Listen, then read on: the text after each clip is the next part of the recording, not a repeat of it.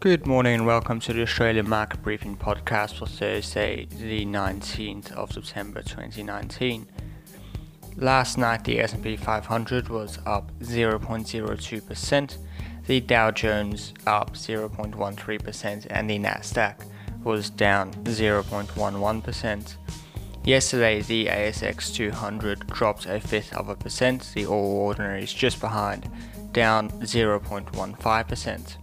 The Australian dollar has lost about half a percent to now buying 68.31 US cents.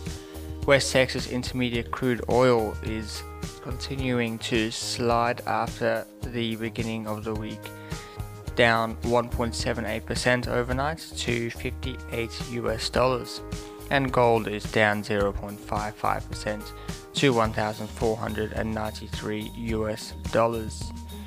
Falling oil prices have subdued trading on the ASX as energy and mining stocks dragged the index down yesterday.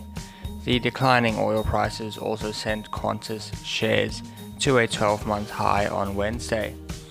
This comes as Saudi Aramco assured investors that they will restore the oil supply from the attacked Abqaiq facility provided which provides approximately 7% of the world's oil.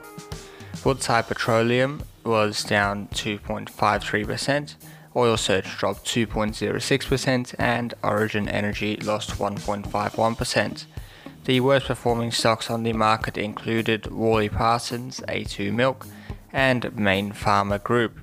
JB Hi-Fi extended gains, hitting an all-time high during the session, NAB reached its highest level since May 2018, now recovering losses caused by the Royal Commission. Qantas also hit a 52 week high. No companies in the index traded at a 52 week low yesterday. As expected, the Federal Reserve delivered the interest rate cut last night, lowering the overnight lending rates to a range of 1.75 to 2%. Fed policymakers cited the slowing global growth as the primary factor in the decision. Donald Trump was hoping for more, taking to Twitter to express his disappointment, tweeting Jay Powell and the Federal Reserve fail again. The cut has pointed to a positive start to trading today after Wall Street traded basically flat last night. That is all we have for today. Thank you for listening. I'll be back tomorrow with another episode.